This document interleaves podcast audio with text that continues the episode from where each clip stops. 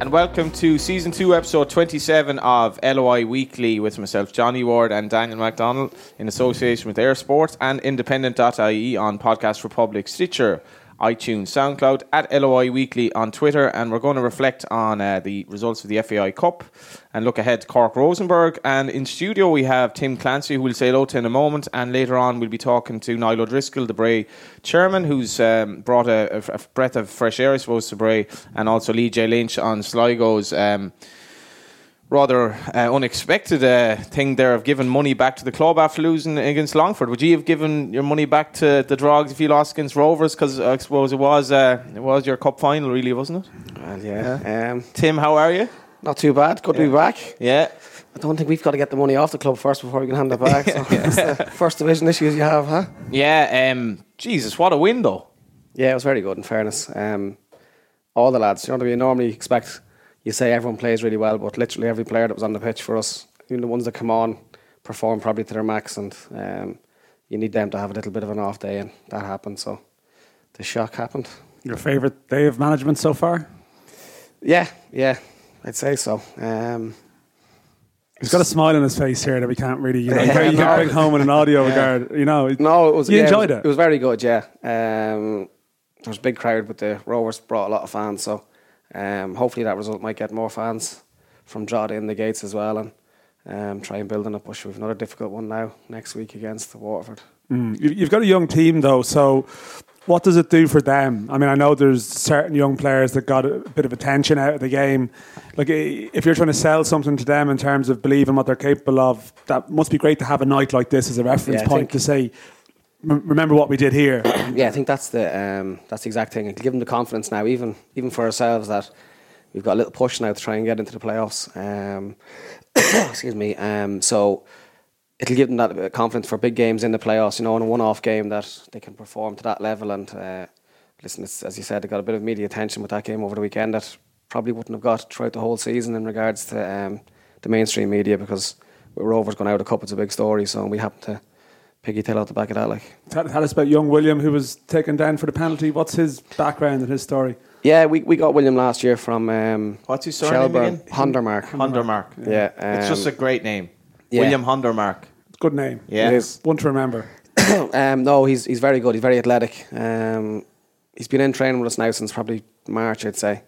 Um, and listen, it took him a while to get used to the pace of the training and whatnot, but he um, he's been ready now the last few weeks. We brought him on against Galway actually. When we went down to Connor Kane got injured and we shuffled things about and got William on. So he played a good 70 minutes in that game, which is the longest he's played, and he played really well. And then with Seanie Brennan out suspended, um, he got a start on Friday, and listen, he, he was excellent. And the downside of that is the tension comes with it. You know, th- that's the other side of this when you have a small budget and a young squad, I guess.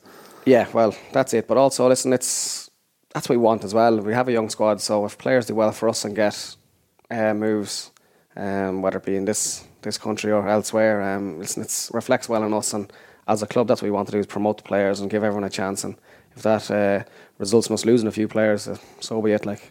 Just go through the results, well, Dan. I thought what was kind of encouraging for the first division was three teams beat Premier Division teams. Um, one of them after extra time, and I've made the point this year that I think there's a massive gap between the two divisions, but uh, it was encouraging. I, I think you know, Sligo losing to Longford again was uh, considering Longford are only fifth in Division One. Mm. I thought it was. A, I just. Uh, I thought it's it was more a, of a shocker for Sligo that though. Yeah, um, although you'd have to say, just looking at the highlights, um, uh, the the guy in the wing for Longford who's had you know very talented player uh, much Dylan of his career, Dylan McGlade. Yeah. It's just like he just it was great to watch. Like it was like a throwaway from the seventies. A lad with kind of long hair, just left foot, right Socks foot. down. Yeah, yeah, loved it. Um, yeah, he's a good player, Dylan. In fairness, now he's having a uh, really good season. So yeah, because we'll get to the first division, but it's it's actually going to. Give us the results, John. I, before I get, I can't believe there's like four games left in the first division. Four games left. Like it's it, this is really like early August, and there are four games left. To me, this is insane. Well, this is the, well, this is the whole value of the playoff, but only for the teams that get into mm. it. Hmm. That their their season continues, and I don't know uh, what sort of like terms of arrangement the clubs have with players that does their deal end in the last week of the season, and then it, it, you extend it if you get the extra two weeks or three weeks. Like I don't yeah. know, it's a challenge. A lot of the, a lot of the contracts we signed was from the first day of the season to just end of season.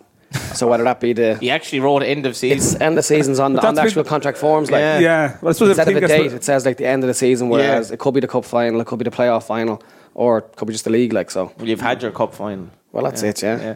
Yeah. Um, the You got results. that in twice in the space of three minutes, John. How many more times can you get in before the, the show's over? Uh, I think. I think. Uh, yeah. I just thought.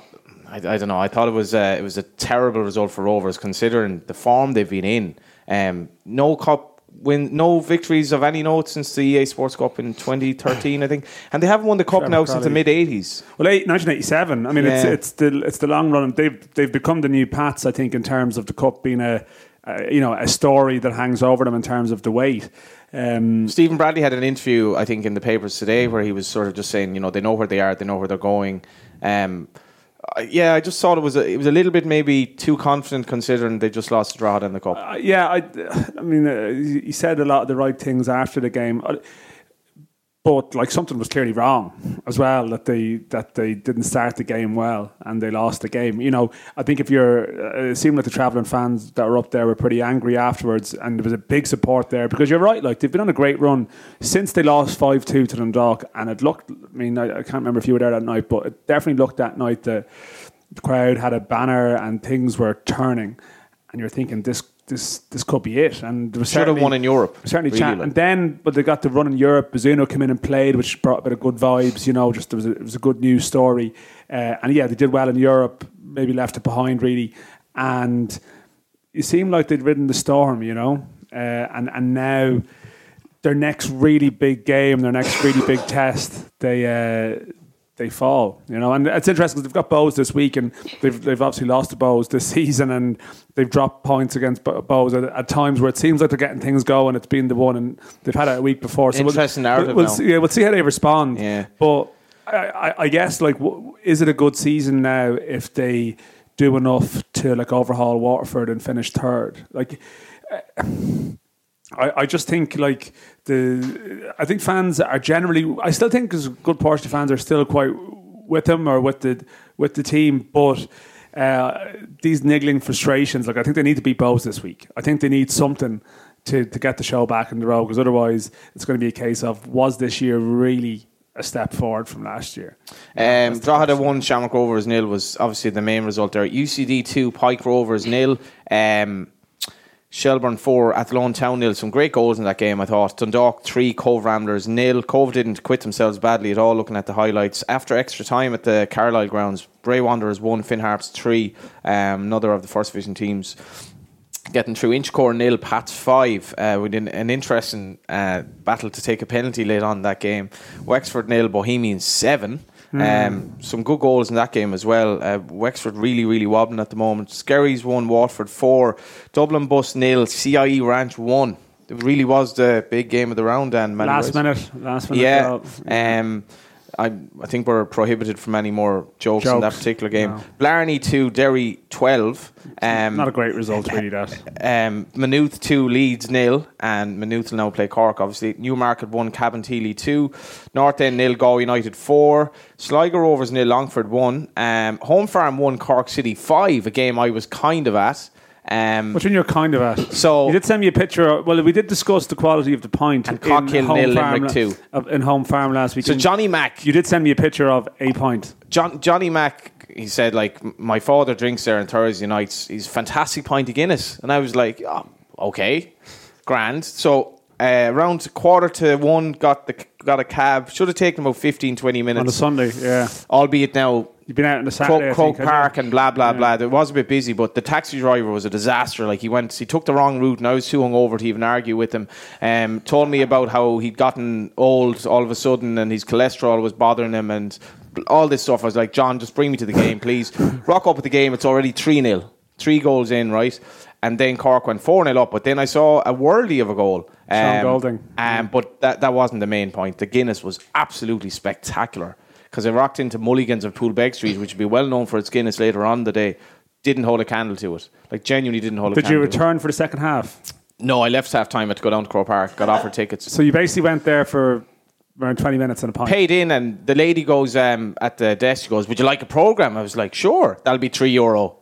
Oh, okay, I had to pay for it. All right. So I gave thirteen euro to Home Farm, and um, So, so a great goal, a really good goal, contender for goal. Ollie of the season. Cahill's still playing as well. Ollie Cahill, yeah, lost uh, McNamee for the fourth goal, I think, but that's forgivable. and He's in his forties now. Yeah. yeah. Um, so there were the results, and uh, we we didn't have the draw. And UCD, who are my tip, Dan, you know they got they got a CIE ranch in the next round. So got a Drogheda, chance. meanwhile, got Waterford at home. Yeah, it's tough. draw- Watford is. I mean, you're you're pretty much you're going up one point in the league table, I think, at the moment or something. That's a. But I suppose on the on the positive side, uh, I suppose revenue wise and stuff, uh, you'd you'd hope it's an attractive home home tie. Yeah, it's another one where we look at it as in like it's a free free dart for us again. If we get beat, like I suppose it's expected anyway, and and if we can perform the way we did against Rovers, uh, listen, it's a bit of headlines again. It'll probably be the one in the whole round of fixtures. If we win again, it'll be the one that'll stand out. Well, do you know, like the, the cup has changed in the sense that when I started uh, following League of Ireland, the cup was huge all the way through. Right now, it kind of only gets going really late. But I think this game will be a bit different because there'll be a big buzz in Drogheda that you beat Shamrock Rovers, and I think like a lot of people will want to see you against Waterford at home. Like they'll get a right good crowd. I think that's the problem though, because there might be a little bit of expectation there now, considering that uh, we performed so well against uh, Rovers.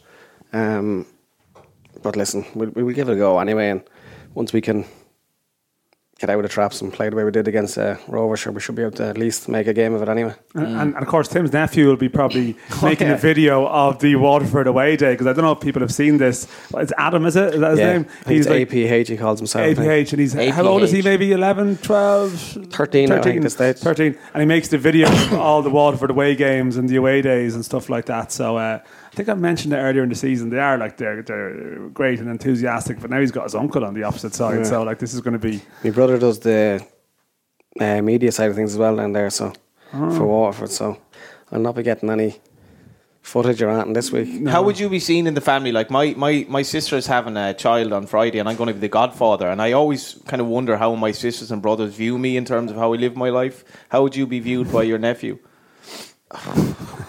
I'd be afraid to ask him, to be honest. Yeah, probably I'd not. be afraid to ask him. Yeah, Go United against I'd say he was um, Uncle Tim. He was Uncle away. In, Tim. He was away in Scotland for a while. Yeah, you know, you probably, know. probably away from, in Scotland most of the time he was growing up. I guess Yeah. as well. married a girl from the Short Strand. That's right, You yeah. know? A Belfast woman. Yeah, um, Go United against Bows, massive draw for Go United. Good to have a big game back in DC Park. Derry against Pats to tie the round. Tied on. around, and Dundalk and Cork with both very winnable home draws. This is the thing. I kind of worrying. Hot like- cold balls there worked anyway. Do they want it? Do they want? Do they really? Because they, they've had the FAI have already had one draw catastrophe this week, where they brought everyone to St Colman's Park. Now I was very cynical. I just thought this was a uh, this Radio. The, the the draw for so everyone at St Colman's Park for the EA Sports Cup final draw. They draw out Derry, so like everyone's there.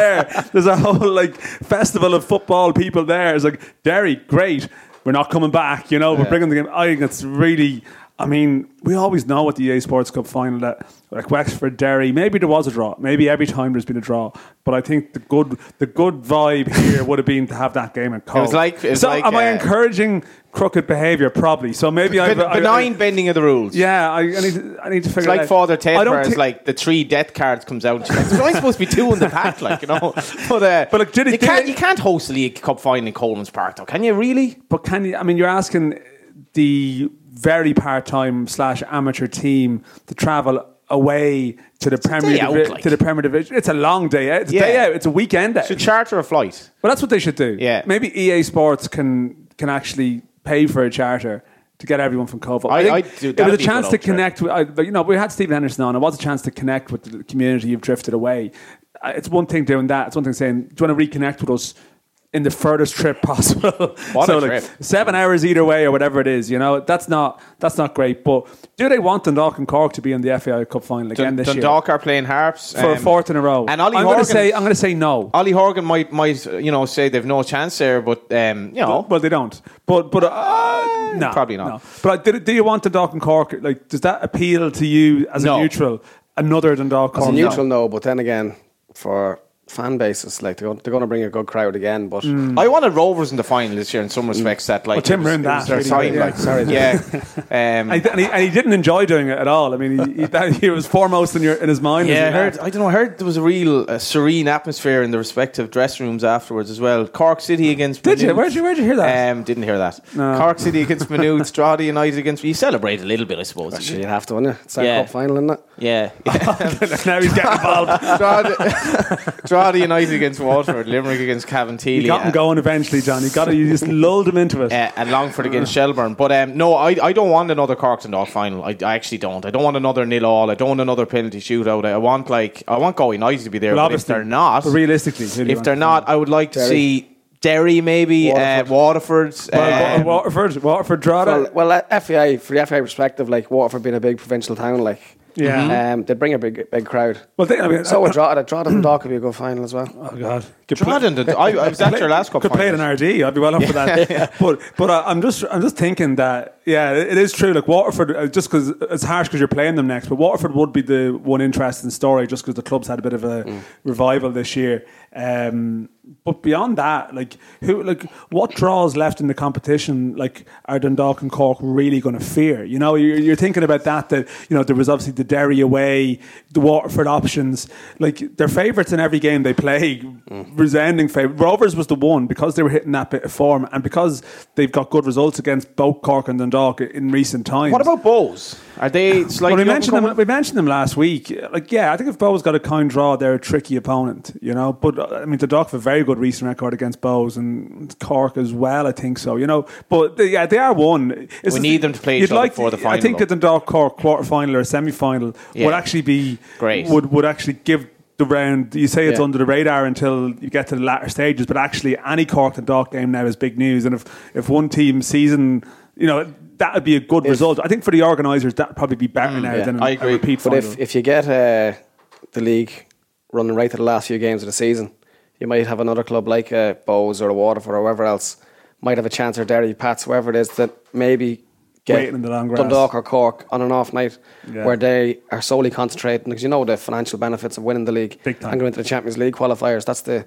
obviously the priority, winning the league title. So you might catch them on a, on a, on, a, on an off day in that in that regard. Yeah, you have a semi final, but Yeah. they've got a big league game or something, and you know that, that is certainly the that is an angle. You know, what was the game like though? Because uh, you know you were, I think you were ten to one to win the game. And you're like, there's a massive gap here. Drogs are fourth in the first division at the moment. Rovers are whatever third or fourth. Um, Fourth, yeah. Fourth. Um, but like, what did you say afterwards? Like your budget is equivalent to one of their players, maybe.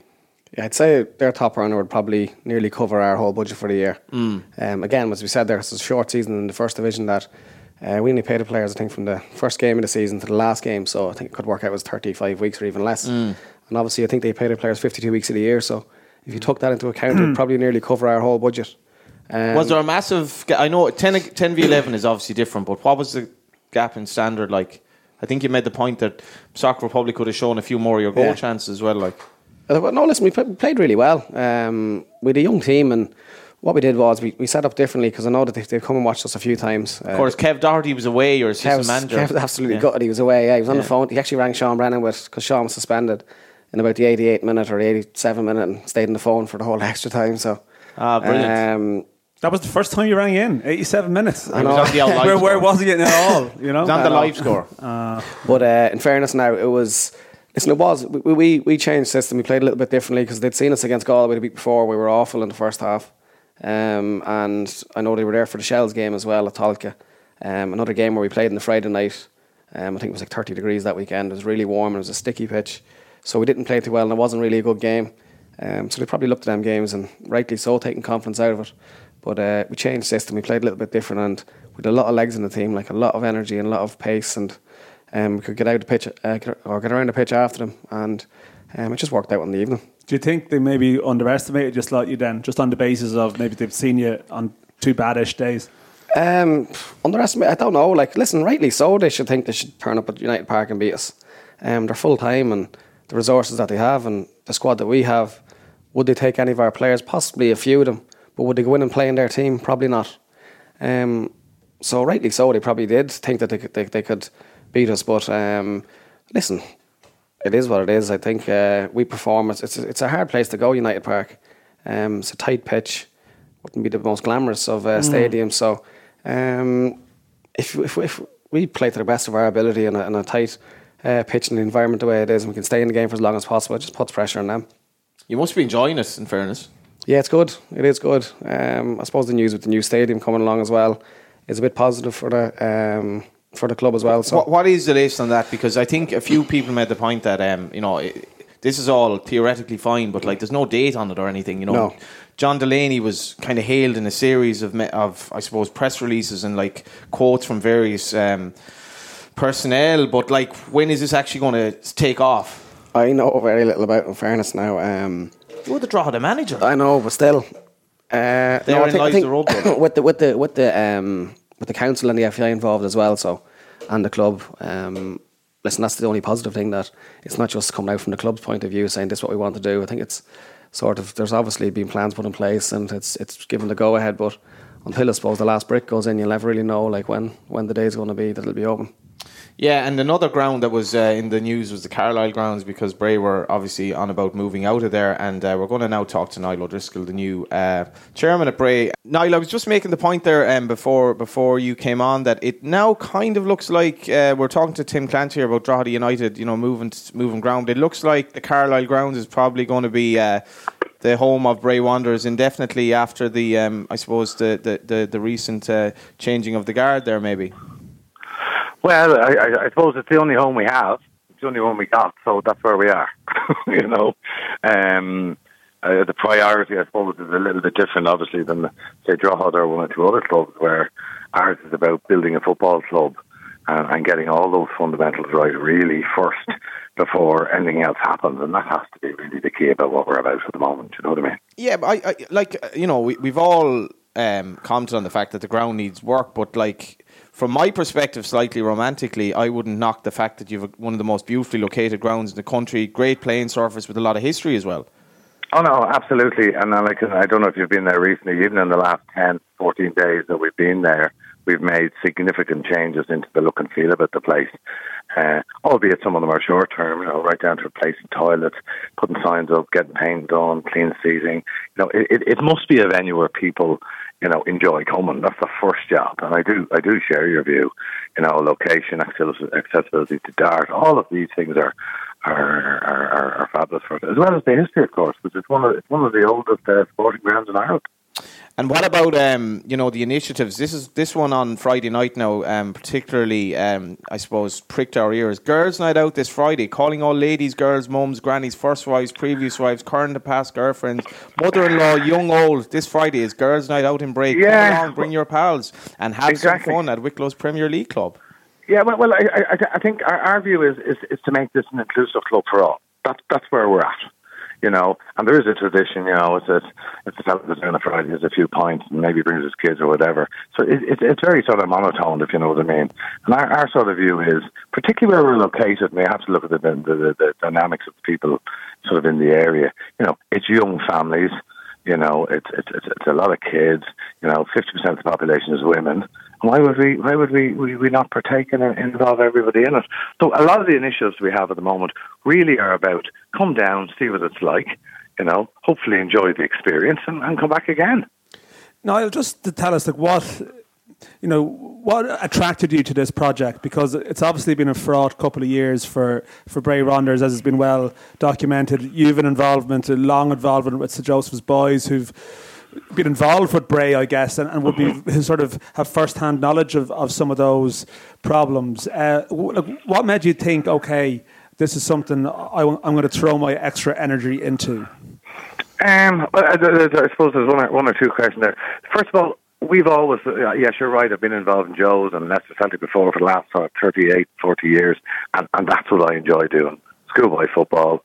People go off and play golf or go to the pub and go on holidays. My interest is, is schoolboy football, and I've really enjoyed it over the years. Made some fabulous friends. And, and the relationship with Joe's and Bray goes back 20 plus years. You know, forgetting the, the highs and lows and the good days and bad days, you know, uh, and, and, they're all documented for everyone to see. The relationship has been good. You know, it's been good for the development of the clubs. It's been good for the development of kids, and opportunities to play. So, yeah, I would have enjoyed being heavily involved in that. obviously in the last couple of years, the relationship's been a bit more difficult. More, more, more so because obviously the, the, the Bray situation and whatever. So it's sort of like, as I call it, like a marriage where we're, you know, we need a bit of counselling. You know I mean? Yeah. Uh, and, and it's been like that, hot and cold. So, so I suppose when the opportunity came up, uh, my, my view was obviously if Bray had a collapsed, it would have had huge implications for, for Joe's and their and, and the academy, which we, we put a lot of work into in the last two years, in, in the whole player pathway and development opportunity for kids. So that that was probably the main decision why we, we, we did this. It wasn't of financial; it was a pure football decision. You know, Fabulous Club and Joe's, and, and all other clubs that link into us, as well as the academy.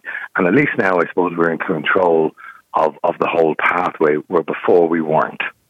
Yeah, You know and, what I mean? you're, you're when- when I say- that, that you were looking yeah. from a Joe's perspective as well. Like. Oh no, no, sorry. You know, I I, don't apologise for that one Mm-hmm. at all. You know, that's just my life, and there there are fellows in Joe's, Brendan Harmon, fellows who founded who had a huge influence on me growing up. You know, and kept me on the straight and narrow, and I've been lucky work wise. So you know, I can't complain. Um, and, and so to me, it was a logical thing to do. I didn't particularly want to do it, uh, but it was the right thing to do. And like everything, once we make up our mind that we'll give it a go, well, we'll give it a go, So, so, and, and we'll see where it takes us. so, th- so these initiatives that you're speaking of, because I think there's like a kids go free, I think under 14 as well, you've had and stuff like that. Like, is the main job on the short term almost trying to rebuild relationships with the local community? Because obviously a lot of fans have, decided to stay away for whatever reason. Well, uh, well, from from my perspective and Timmy's sort of personally, we're, we're not rebuilding anything because we're starting again. So we're starting from scratch. Obviously, the legacy issues that that Bray have had with their supporter base, with the town, with the county, whatever, really has has, has nothing to do with us. And there, to be honest, there's not an awful lot we can change about that. But what we can do is we can acknowledge it. You know, it's a bit like the Good Friday Peace Agreement. We can acknowledge what went on we, we, we can try and create a platform for it to move forward, and then we can only do things, you know, today that will make a difference for tomorrow. And that's really what we're about, you know, and, and, and um, you know, and, and some of the stuff that has gone in the past, you know, and, and I probably only discovered in the last week or two how people are treated and people not being paid and players not being paid. You know, th- th- these are, are things that just should not happen, full stop. You know, I'm not here to condone anything, the reality is, you know, people deserve to get paid when they work you know, uh, suppliers deserve, deserve to get paid when they supply stuff. Like I run an insurance business, I expect to get paid when we sell insurance premiums. And, and, and there are a lot of families and livelihoods hang out of that. And ju- just on, on Bray, though, if you look at what Dundalk have done as a provincial club, uh, what, is there any reason why you couldn't, you know, reach for the stars down the line in terms of potential of Bray, you know, the catchment area you have, the history and all that, and also your proximity to Dublin? Oh no, sorry, I do. Don't get me wrong. I don't underestimate the potential. You, you know, but you know, it's a bit like we all want to win the lotto, but very few of us buy the ticket. You know what I mean? So, so the reality here is we have to be realistic. Um, the first thing to me is to get the structures right out there. Is to, is to get the, the people who want to be there right out there. And when I talk about structures, I'm talking about the football structures and the non-football structures. Like the non-football structures are, are probably today are more important because you know we've got a general manager in play now. We we 25 volunteers given a hand for the last match day. You know, it's it's been super in such a short period of time. So once that infrastructure's in play and people start enjoying themselves, well, then it, it, it creates a platform for us to get to the next step, whatever that step is. You know, I think it's a little bit. I'm not I'm not familiar with running League of Ireland football clubs, but I, I get football clubs. I think on the on the football side, which you touched on there, is really about you know, uh, it is what it is, and we are where we are. So the thing is, we need to change our philosophy, our culture, how we want to play, uh, what we expect from players, the, the, the leadership from the managers. All of this is, is about a cultural change. Uh, people originally thought, oh, we're going to turn it into amateur and just run like schoolboy club. Far, far from that. You know, uh, we're going to do the best we can. We put whatever resources we have into it, and we'll manage those the best. And hopefully, we'll have the best squad of players available to us. You know, uh, for next season, the years after, whatever they will be. I mean, you, you inherited a, difficult situation just in terms of purely where you were in the Premier Division table, and you made the decision to appoint a new manager, and you went for, for Gary Cronin as a sort of a first job. Now, at that point, was there a temptation because people might have thought they're, they're going to go for an experienced manager to try and keep them up, you know? But were you thinking slightly longer term in terms of the type of appointment you wanted to make? Uh, uh, uh, very, very much so. Like you know, there is there is a number of very good managers who've been around the block ten times and and, and, and, and done good jobs elsewhere and whatever. We felt what we needed to do is we needed to change the culture. You know, we need, we needed to change, you know, how how football clubs are run, how they're perceived, and we feel that's why Gary and I, I've sort of watched Gary over the last couple of years develop, uh, along with a, a, number of others ones, and and, and his, his personality, his drive, his enthusiasm is a massive one for us you know, and, and his experience that he's had as a player that he can share with sort of what we want to do in developing is, is key. And, and um, you know, and that, that was the reason for the decision. Uh, it's very much a long term one, you know, and, you know, is he, is he going to win every game? Is he going to lose every game? We don't know. At this stage, it's just about creating the environment, having the right players in there, the right coaching staff, and, uh, and setting the standards, and, and, and we'll go as high as we can go. Uh, and uh, but I must say we're absolutely delighted. Gary. The more I get to meet him, you know, he's, he's, he's a nice young fella. You know, he's married with a couple of kids, or sort of a partner, a couple of kids. You know, he shares the same views we do. It's the same views on how football should be built. We're we're we're delighted to support that. We need to lend our experience to, to that as well. Is it a good thing or a bad thing for you to get relegated this season? Being honest, to to me, it it's got it doesn't bother me particularly. I, oh, would I love to stay up? you know, and uh, get down to the playoffs and win penalty shootout. They probably write a movie about it all. You know what I mean? So it, it, the reality of it is, we'll end up where we end up, um, and and you know whether that's starting off and building in the first division, or fighting survival, or in the Premier Division, or God forbid, you know, another club may have a problem and spaces may create, which has happened a couple of times. You know, there are a whole load of issues, but we'll we'll deal with what's in front of us and we'll do the best we can. That's really all I can say. But uh, from a football point of view, you know, I want to win every match I ever play. Whether that was under eight, under 18s or National League, it hasn't changed. Niall, thanks a million for your time and uh, very best of luck at Bray for the rest of the season and beyond. No, not at all, and really appreciate it, guys, and thanks for all your support. Much appreciated. Cheers, Top man. Uh, you spent a bit of time, obviously, at Bray. Um, first time I saw you play was at Bray, actually. Uh, ball playing centre back and all that. Beside you, you were there as well. I was there as well. But um, in fairness, it, it's a club that kind of would be attractive maybe down the line for, for players and managers. I would have thought. Like, I think you hit the nail on the head there with the potential side of things. Like uh, geographically, um, it's probably the easiest ground in the country to get to. Uh, beautiful Georgian buildings around yeah, it, it's, a, it's, seaside. a, it's a all that. lovely, lovely place.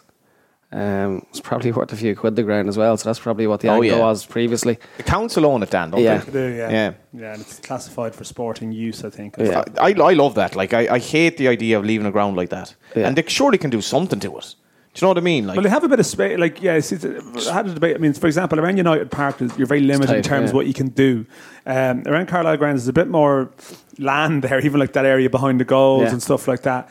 You could do something with it, um, but it's a complicated one because of the ownership situation and stuff like that. But you'd like to think, like, you know, I, I am a big fan of like grounds and facilities that are very accessible by public transport. You know, that you have the stadium that's 10, the old Longford thing that's 10, 15 minutes outside or a drive or something.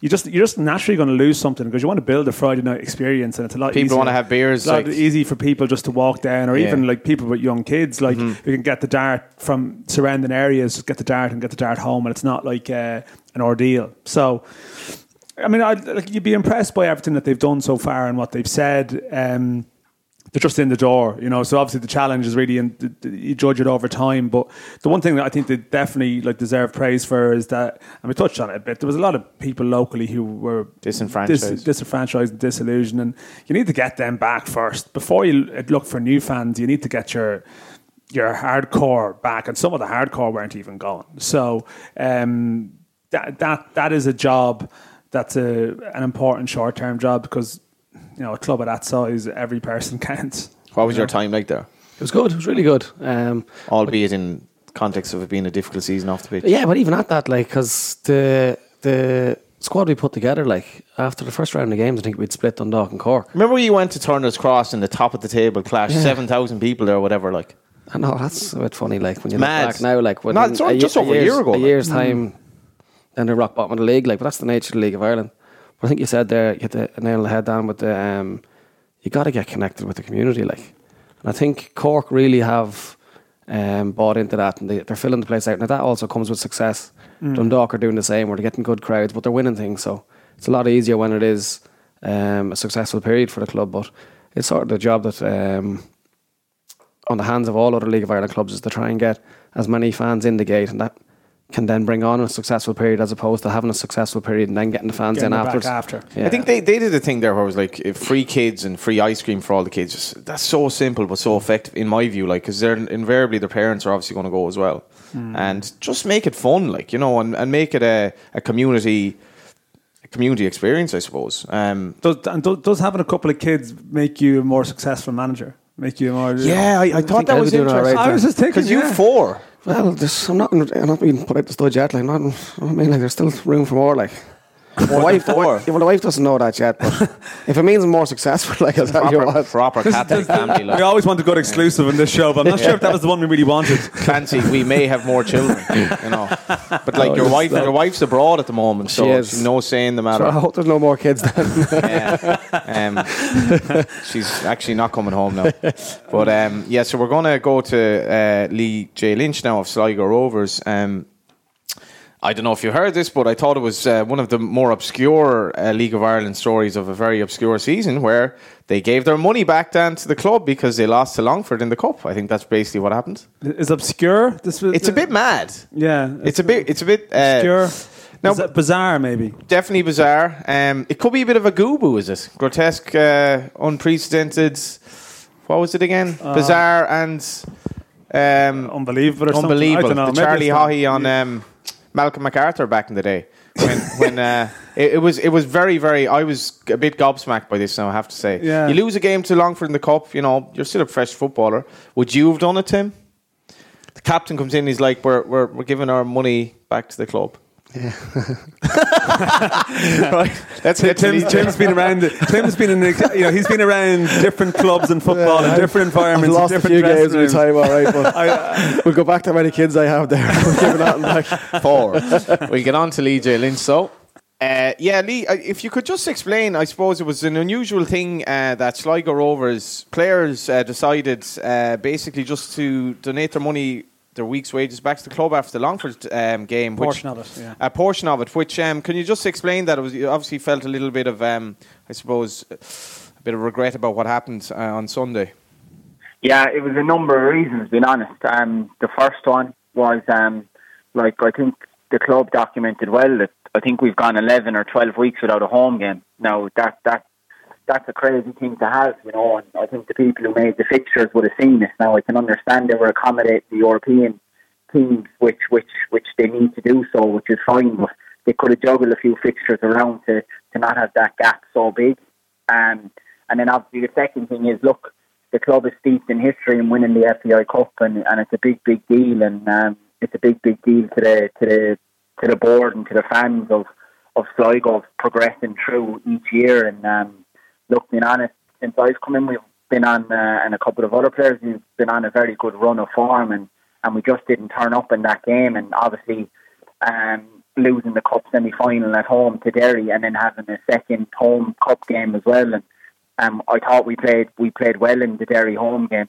And it was just a great strike, but then in the Longford game, being honest, we just didn't turn up. If, if we're being truthfully honest, um, we weren't at the races at all. And to be fair to Longford, they came up with a very good game plan and it worked. And um, they they deserved to go through on the night. Being honest, um, so for us, um, a couple of the players got together and it just wasn't good enough. Um, because we should have had enough to win that game if we if we if we were on it that night and we weren't and we came together and we said we need to do something to show the fans of Sligo um, who are hurting at the moment and to show to show the board of, of Sligo that we care as well and, and that's what we came up with um, just to show them that we care and that, that it's not just a game of football to us um, that we want to be winning every week with Sligo and we want to be progressing through to the further end of, of the cup games. Yeah, because because obviously it, it is quite frustrating because your league position, um, you know, is, is relatively solid at the moment, and you know you're looking for this proper cup run. Sligo really would get behind that in the town. You know, you obviously your cup final experience, and it's over before it's begun. It is, yeah, exactly. You said the right thing there, you know. Um, like we've a big game at Limerick. If we beat Limerick, we go eight points clear of them, and if if if Bohs lose to Shamrock Rovers, we jump ahead of them, and then we can look forward to to trying to catch Pat. You know, in the last six seven games. So, you know, as far as the league goes, look, they don't want to be down around there anyway. But you know, um, it's it's an okay enough position as in regards we're not in major major trouble. But as far as you said, with the two cup games and they were back to back as well, you know, to it was a big missed opportunity to get into a final, and it would have been an amazing occasion. Um, I had that with Limerick. Although we lost it, it was a great for the city. It was it was Market Field was yeah, it was the Market Field was packed.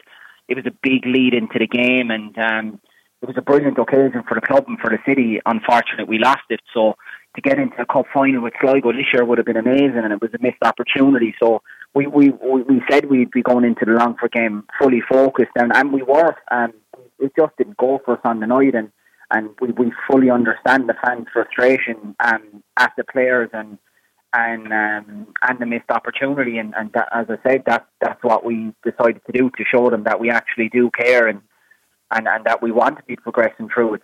We we don't want to be losing those sort of games, and and um, and that's what we did was the manager or the club sort of surprised by your gesture? I mean, did the manager have any role in this at all, Lee, or was it just the players' thing?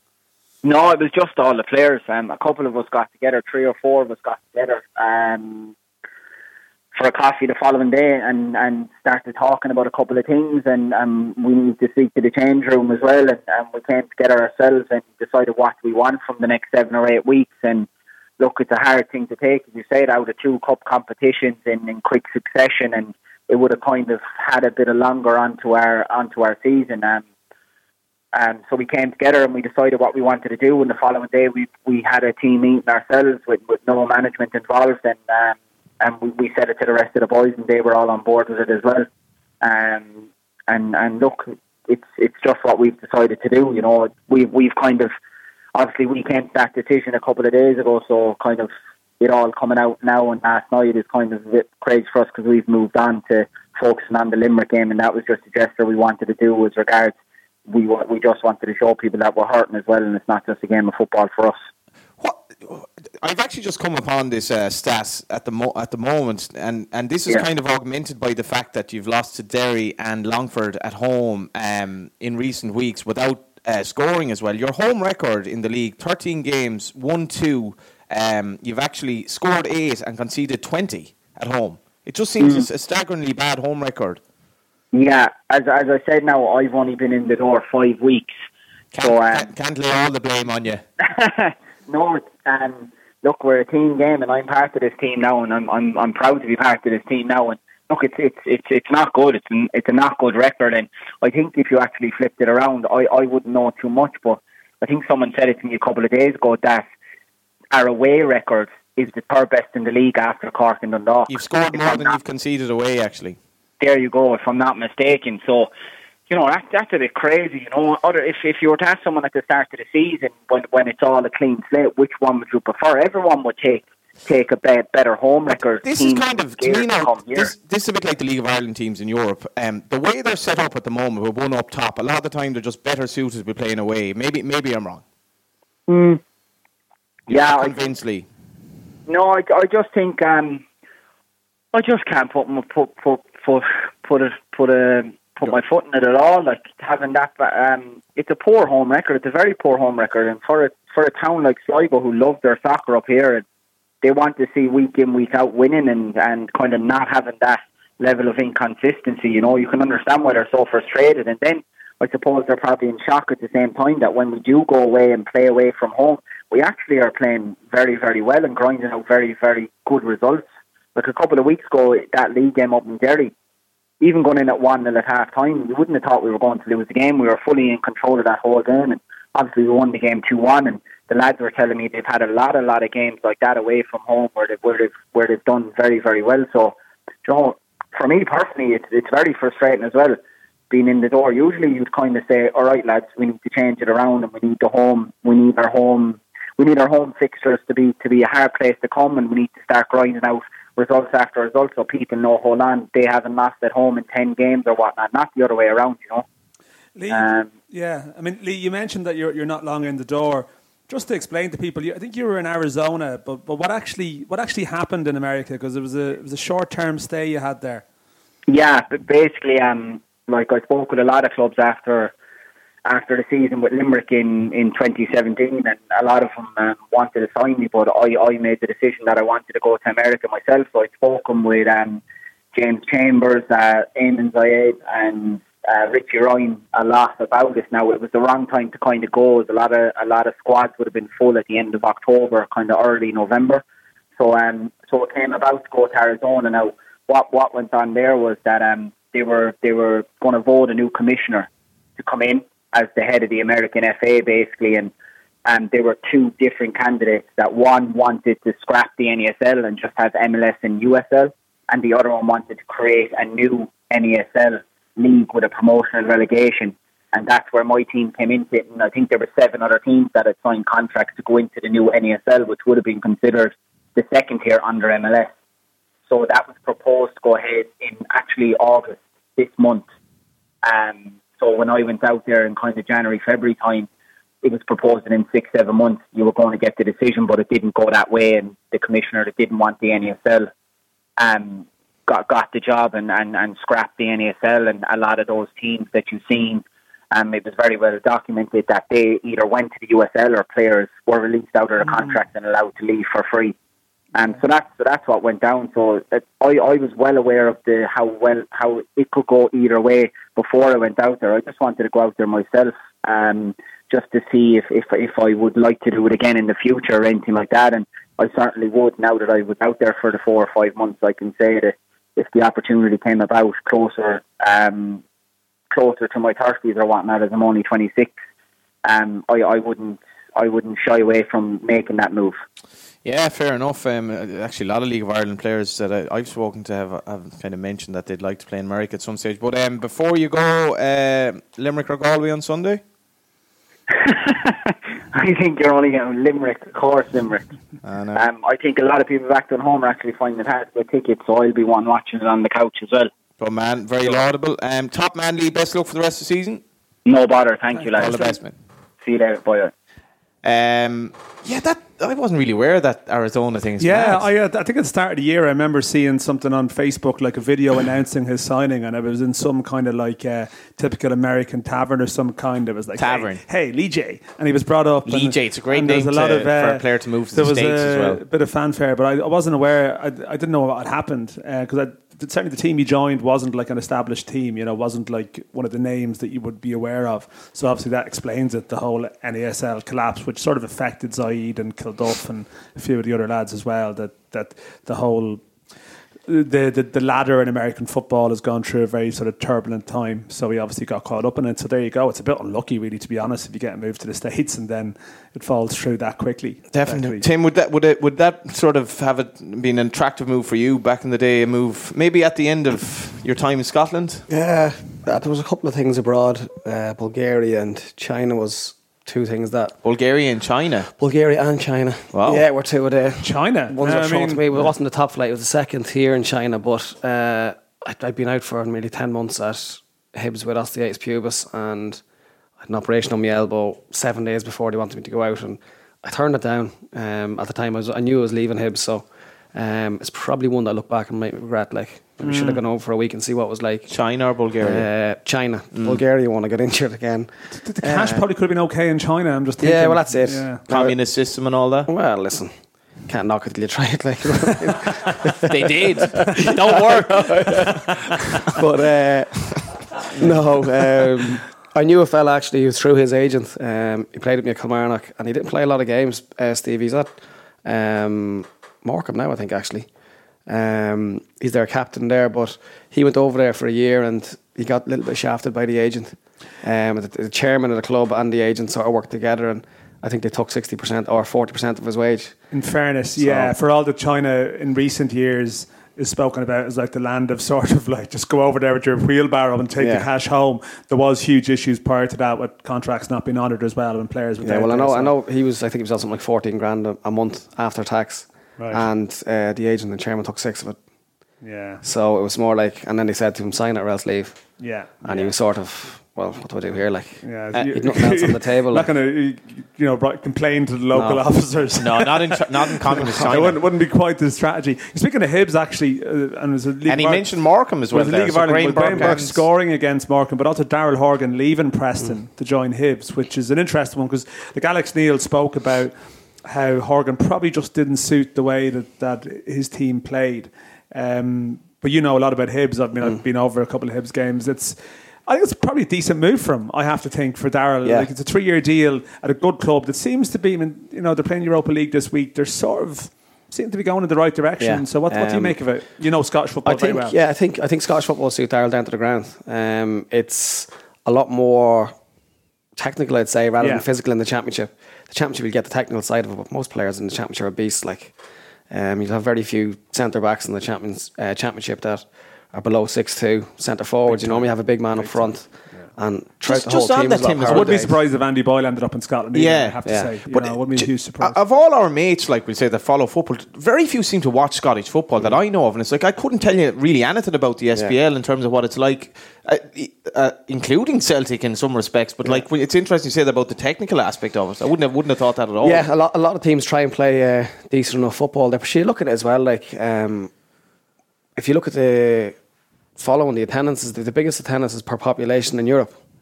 Um, for a country five and a half million, like similar to the size of Ireland, uh, Hibs would regularly get 11, 12,000 fans at their home games, and in the same city, Hearts would be getting sixteen thousand.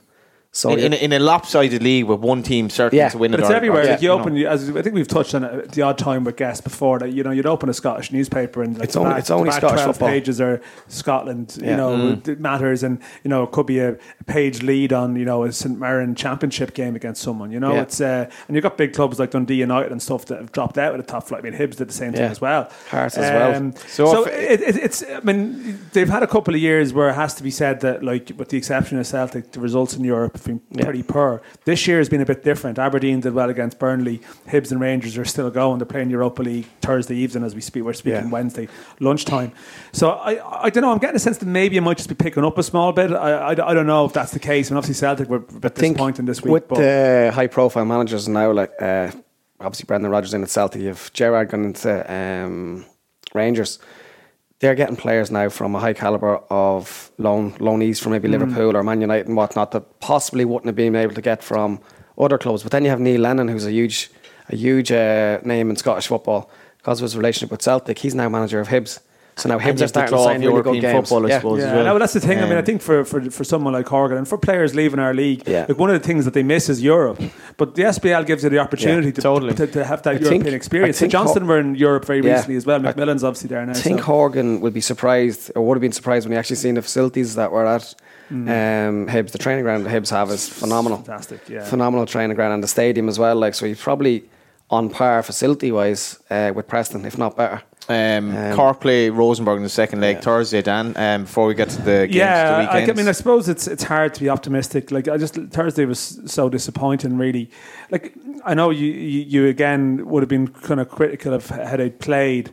Um, like they had 11 corners to one in the match, which is a mad stat, really. A bit misleading in some ways because Rosenborg were very happy to defend them. Uh, That's the point, isn't it? But Yeah. still, like it does show that they did have territorially a fair bit of time in the opposition half and then just got picked off when, when Rosenborg went for it. they haven't scored in five games in Europe, No, two not- of which Maguire was playing in. It's not good, the Larnaca game, yeah.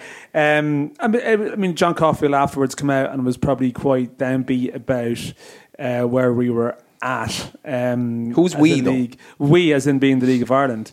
Mm. Um, and then Damien Delaney came out straight away, and his tone was very different. Someone, I mean, who's been in the Premier League very recently, whose um, whose view was that actually the problem, the frustrating thing for him is that you know you'd like to play teams like this every week that you could rise your level because he felt that in terms of basic ability there wasn't like a massive gap. But I mean, it touches a bit on what we spoke about last week that you know Cork and the Dog maybe aren't being regularly tested enough to really.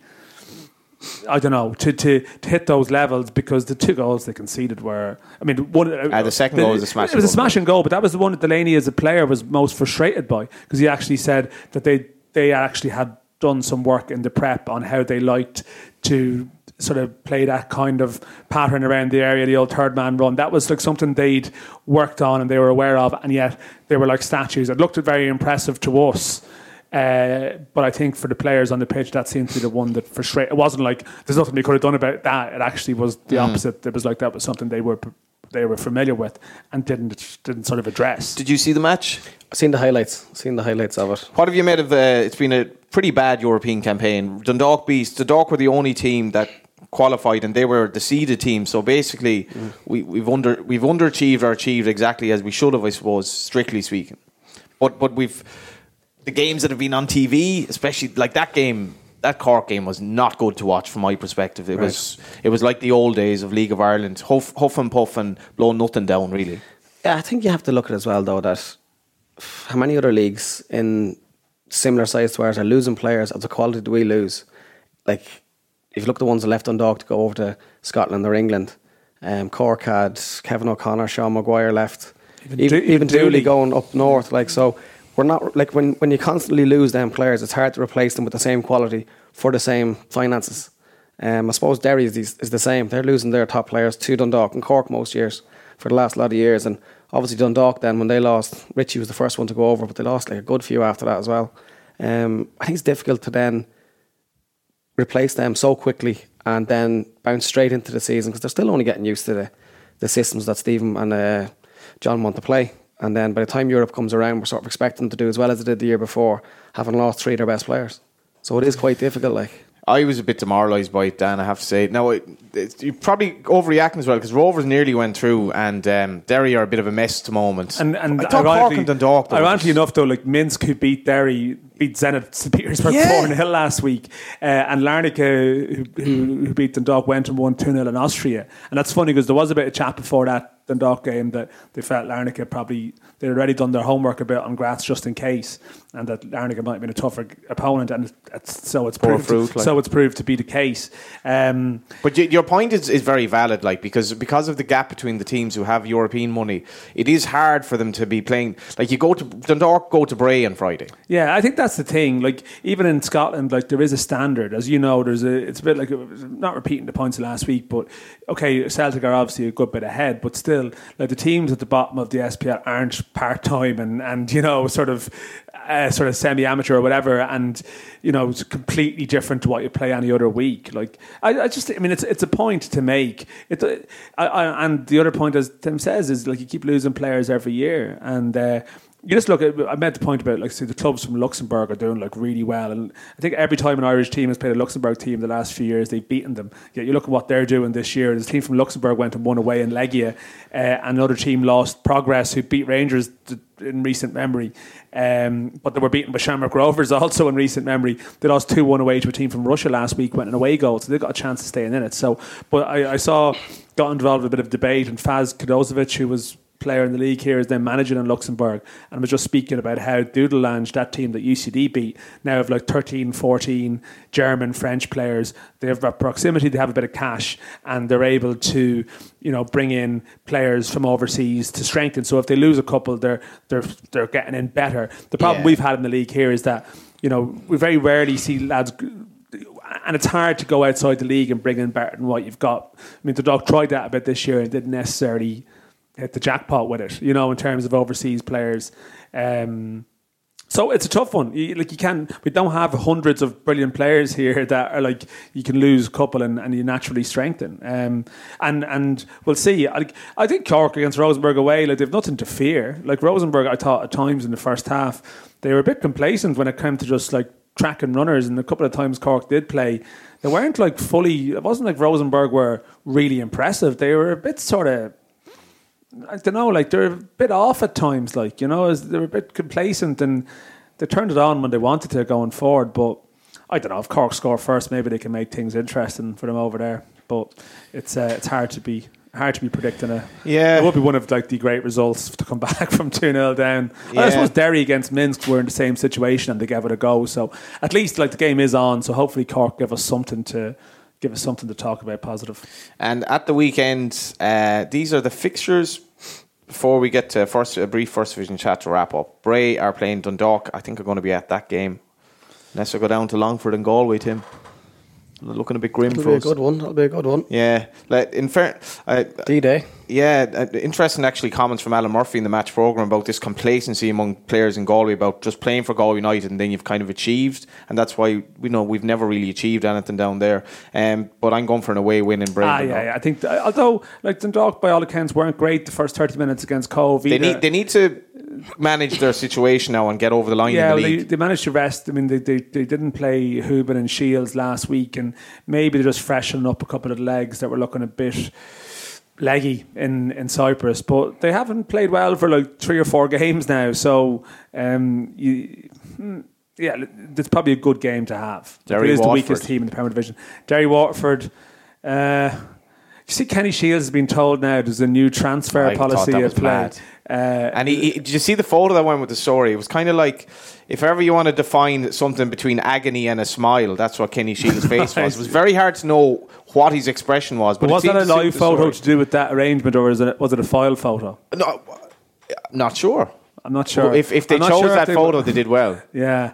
Because Um, the chairman is like, I think it was the chairman. He's like, Philip obvious- Doherty, yeah. obviously a lot of these signings have been, you know, he made reference to the fact that the players weren't either talent They have to be medically assessed. Yeah. It's like, uh, yeah. It's not a great endorsement, really, No. of. Uh, He signed 83 players in the last few months, Kenny. You know, well, so it was a mad figure anyway, and a lot of them didn't work. 78 of them left before they played three games. Um, I Derry Waterford, it's like so Waterford have had a bad run of results without sort of. Uh, they've come close in some of the games. Mm, I'm going to go for a draw. Away win. Limerick Sligo. Limerick Sligo. Well, we're listening to Lee J talking about Sligo's, but maybe they wanted like a good away draw in the cup. That's what they really wanted, like you know. Um, yeah, I don't know. Limerick, Limerick were poor against Bohs, Cockhill. Then they they sounds like they even had a few struggles up there. Maybe their their tight squad might be catching up on them a small a small bit. Uh, away win. I do think there's something to what I was saying though. There, I think with so many teams playing one up top, that they're just better. He didn't really want to engage with your point, did he? No, I, but you, you get a lot of um, you get a lot of these ki- where teams are playing at home and they match up against one up top team, and it's kind of like it's a bit of a stalemate here, like you know, because they're they're playing a team with they're playing with one up top, but they're playing against a team who are even more defensive. So you're like. And, and I don't know. It's it's just a bit of an odd one because so so few teams are playing two strikers. Waterford, Waterford play with two. Waterford do, but it's not many. Like No, it, it, it, it's the way it's sort of going. Like, What's your say, the one up top, formation Well, we play one on top as well. I know we play a lot, a lot with. Uh, we But you to- can we, we improvise, like, we like of to see with three up top. Like, Yeah. we'd say it would be Chrissy through the centre, but uh, Doyler plays like as a as a Who's wide left, like Mark Doyle. Um, so we normally have like I, I wouldn't classify as a one up top. Um, you're flexible. It's a four-three-three in possession. you yeah, yeah, I suppose. Yeah, then listen, you work out without possession.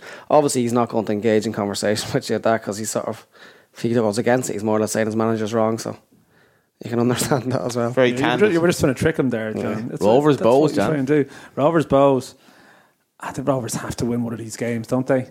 Like Two defeats and a, a was it a draw on Dalymount? Yeah, it was one all. Yeah. Yeah, it's a- Bad game, yeah. You were at that game as well. Well, the- no, the first game of the season they lost three-one, and then This game is live on Eir Sport, by the way. You were at the one all, the last, most recent uh, serving of these two. It yeah, that was that was Daily the Mount. game. Of the Ireland squad were there, and they left, and they missed the two goals. Well, apparently Roy Keane loved the game. He really enjoyed the physicality of Hmm. it. Um, yeah. I, I think Rovers have to. I mean, that was a shocker for them last week. Uh, they are in a good run of form. They're in Tolka. Look, if they don't get a reaction now, I mean, the last time they played there, Watts was like the outstanding player for Bohs in terms of how they played. He's now with Rovers. You're just Gonna as get a good to- just- reception. uh, I'd say you'll get a pretty bad one. Um, ah, they have to. They have to win this home win. Uh, home win. What do you think? How, how do you think that game might go, Tim? I know you're you're probably working at your at your own job most Yeah. Friday nights, so I don't know how much Premier Division you're actually seeing, but Rovers and Bohs Um, as a game. Listen, it's, it's before the game of the weekend. Rovers hadn't conceded in six games, like, and they conceded a penalty against us. Granted, we had a few other chances, so they're not giving up too many chances. Um, and I think earlier on in the season, I think it was the first game with three one, was it? yeah, the two goals they conceded at the end, like, or three goals they conceded in that game were pretty poor. Hmm. So if they if they cut that out, like, um, and I don't know if Dan Carr's back or not, I'm not sure. Like, he's a big player for them. So um, listen, they're capable of going and winning. But then again, Bohs have shown as well.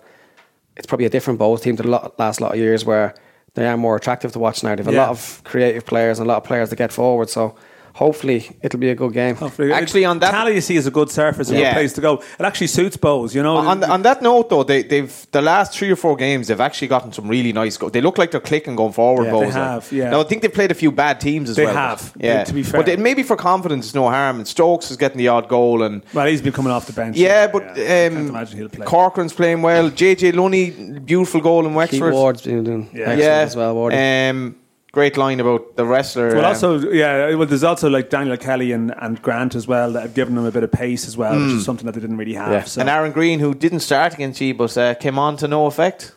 Yeah, well, Green. I think I Green was carrying a knock. In fairness to him, so um, yeah, he got put on at half time. Listen, Green is For the very boy good. Kavanagh, Brandon Kavanagh, prospect. Yeah, he's an excellent player. In fairness to him, um, I seen him out. We played a game, a bounce game against uh, the home base 19s out in Abbottstown there a couple of weeks back, and the under 19 squad played against. I think it was the colleges team just beforehand. It's the first time I'd seen um, I'd seen him at a game. Like I've seen highlights. Obviously, very very good player. Wedded to his left foot, the ball, isn't it? Yeah, he's got great balance about him as well. Possibly go on loan to Um, Drogs at some stage. I wouldn't mind that now. Yeah. Yeah. um, Could be a difficult phone call. Pat, Pats cup are playing. These Pats are playing. Um, we, we actually don't have this in the list, but Pats are Cork, playing. Cork are home to Pats on Sunday. This is a really Cork, well professionally put together package. Cork home because of the rescheduled Cork Pats game. So we'll see. Um, Cork just tend to beat ah, Pats. Cork will win at home. Yeah, they will. I mean, Pats have actually, yeah, they, they, they've had they left it behind when they played them a few times this season, actually. Mm. First said- game of the season. Yeah. So, uh, but at home, well, I think. So yeah. this is the first round of games all over again um, for the final time. First, these was the season fixture fixture list one, wasn't it? The, 'Cause I was at Cork the, the season openers. You added around four extra words to that sentence, but the, se- the season openers, yeah. Uh, Home win, So we're home win, yeah. We're coming into the home stretch, I guess now. home stretch. Oh, But in the first division, we're we're beyond What? that into Now- the final furlong. College have uh, ah, uh, college have like gone seven clear, so I think they should be all right. My my outside tip for Cup glory, who um, but the battle for. I tell you what, Tim, the battle for second to fourth, and the difference between second and fourth is huge as well. Athlone against Finn Harps, you'd imagine Harps win that. Cabinteely against Drogheda, Galway, Longford, kind of a last chance saloon for definitely Galway and probably Longford. Give us the point situation. And then Wexford, people- Shels, and Cobh UCD. So UCD are seven clear of Harps, who are two clear of Shels, who are level with Drogheda, but with a four points better goal difference. And Shels are away at Wexford, which I imagine is a chance for them. And then Longford are four points off fourth, and Galway are further two points off. Galway are six points off fourth. Could have just done the numbers, John, but I. like, you know, UCD 51, Finn Harps 50, 44, Shels and Drogheda 42, uh, Longford 38, Galway 36. that was mu- it was like a mystery that time. Tim Clancy, are you going to get promoted? Ah, listen, it's a huge ask. Um, I think Shels have quite a favourable run in as well. Uh, And hang on a sec now. What about the players they've signed out of nowhere? Carl Moore, Paddy Kavanagh, Morehouse. You know, where have Yeah, your signings been? Drogheda not an spoke- attractive I place. spoke to half of them. no, um, Spoke to half of those three. but uh, no, listen, they're um, they've got a good squad. They've got a lot of experience there as well, Shels. And um, listen, they're never they're never out of a game. Very few people go and beat Shels by a lot of goals. Um, so they make they make it very difficult to play against. They've lost three games this season Yeah. in, the, in the league. Yeah, so it's it's. I think they've drawn quite a, quite uh, quite a few, so it'll be difficult. But um, I know they've got a good run in now, and they've got Galway last day of the season. Um, so you'd be expecting Shels probably to pick up a few points between now and then. We've got a difficult one out in Cabinteely. They beat us out there last uh, the first round of games, um, so we all one out there. It, I think they've beaten UCD out there. They've beaten Shels out there. They've beaten Should have beaten um, Galway as well, really. yeah, they beat Longford as well, I think, out there, and they should have beaten Galway that day. We were out there watching it, so it's a hard place to go. Um, maybe now with the playoffs not being realistic, oppor- well, they can't make the playoffs now. Um, you don't know how it'll be. Maybe we, we'll hope that'll be an end of season field for them, but um, if we can get three points there, it'll be massive, massive uh, victory for us. In fairness, Dan, he was on here at start season, but uh, you'd have to hail the job Drogheda have done. Oh You know, yeah, the management team. Has young management been team. what you expected it to be? Because you were in here at the start, and you were it was it was new. You'd been doing the signing and that type of thing. Yeah. Has it been what you what, what Um, everyone told you? Well, I, well. I think what's interesting is you were practically ruling out uh, many more children then, but you've changed your mind in the intervening time. well, someone the you drive the more, for the more, five, the the drive for kids. five, as it's known. Drive for five. I'd, I'd hit twins next time. trust me. No, has it been what you expected? I didn't think I'd get as much enjoyment out of it. Um, like obviously Friday night was a huge one, but a couple of other games in, in the season, scoring the last minute against Longford, like 95th minute was literally the last kick of the game to get a, uh, get a draw. Um, the comeback games against Galway, there's been a lot of occasions where I thought like you'll miss playing and you don't feel as much a part of it, but um, no, I've really really enjoyed it. Um, it's been just a learning curve in regards to trying how to ma- manage people and listen, the probably the advantage I have was I was playing last year, so I know what a player likes and what they like to be told and um, how it feels to be in a dressing room. So uh, I've been trying to be as fair as I can this year. I think there's probably a few that don't think I have been fair, but um, it's gone really well. Have, have you had any weekends ruined by results? Like, have you been sort of sulking around the house on Saturday or Sunday Um, stuff that's happened? Do you bring it home with you? I Did- guess. well, yeah, like I would have been, I would have been fairly decent in my career in regards. If we lost the game, it didn't really bother me to be honest. Not that it didn't bother me, obviously, but it wouldn't have affected me at home. But uh, just been a, one or two results, you'd be like, oh, like games you prob- possibly should have got something out of. Um, big games as well, like Longford away, we we right done played really well that day, um, and we lost one 0 And I can remember coming back out afterwards saying like, how did we not get something out of that game? And you sort of feel a bit deflated, but then again, come Monday, you start thinking, well, we actually played all right. Yeah. we didn't do too much wrong, just missed a few chances. Um, but not not too much. There's been plenty of highs, but the lows have been limited, thankfully. And how long will you be there in Drogheda? What's your sort of situation? I'm there for next year. Uh, You have two year deal, yeah, more or less. yeah. When I, I last uh, December when I took the job, they said it was for two years. So Get the feeling you're going to honour that. yeah, I'd, like to. Um, I've nothing else on the table anyway. So Cheers. unless the chairman tells me to, That's the spirit. Go away. but no, um, no. Listen, I'd like it, but again, we're being probably realistic that if the budget's the same, we possibly could lose four or five of our better players. That How many of your players are good enough to play in the Premier Division? Um, Roughly.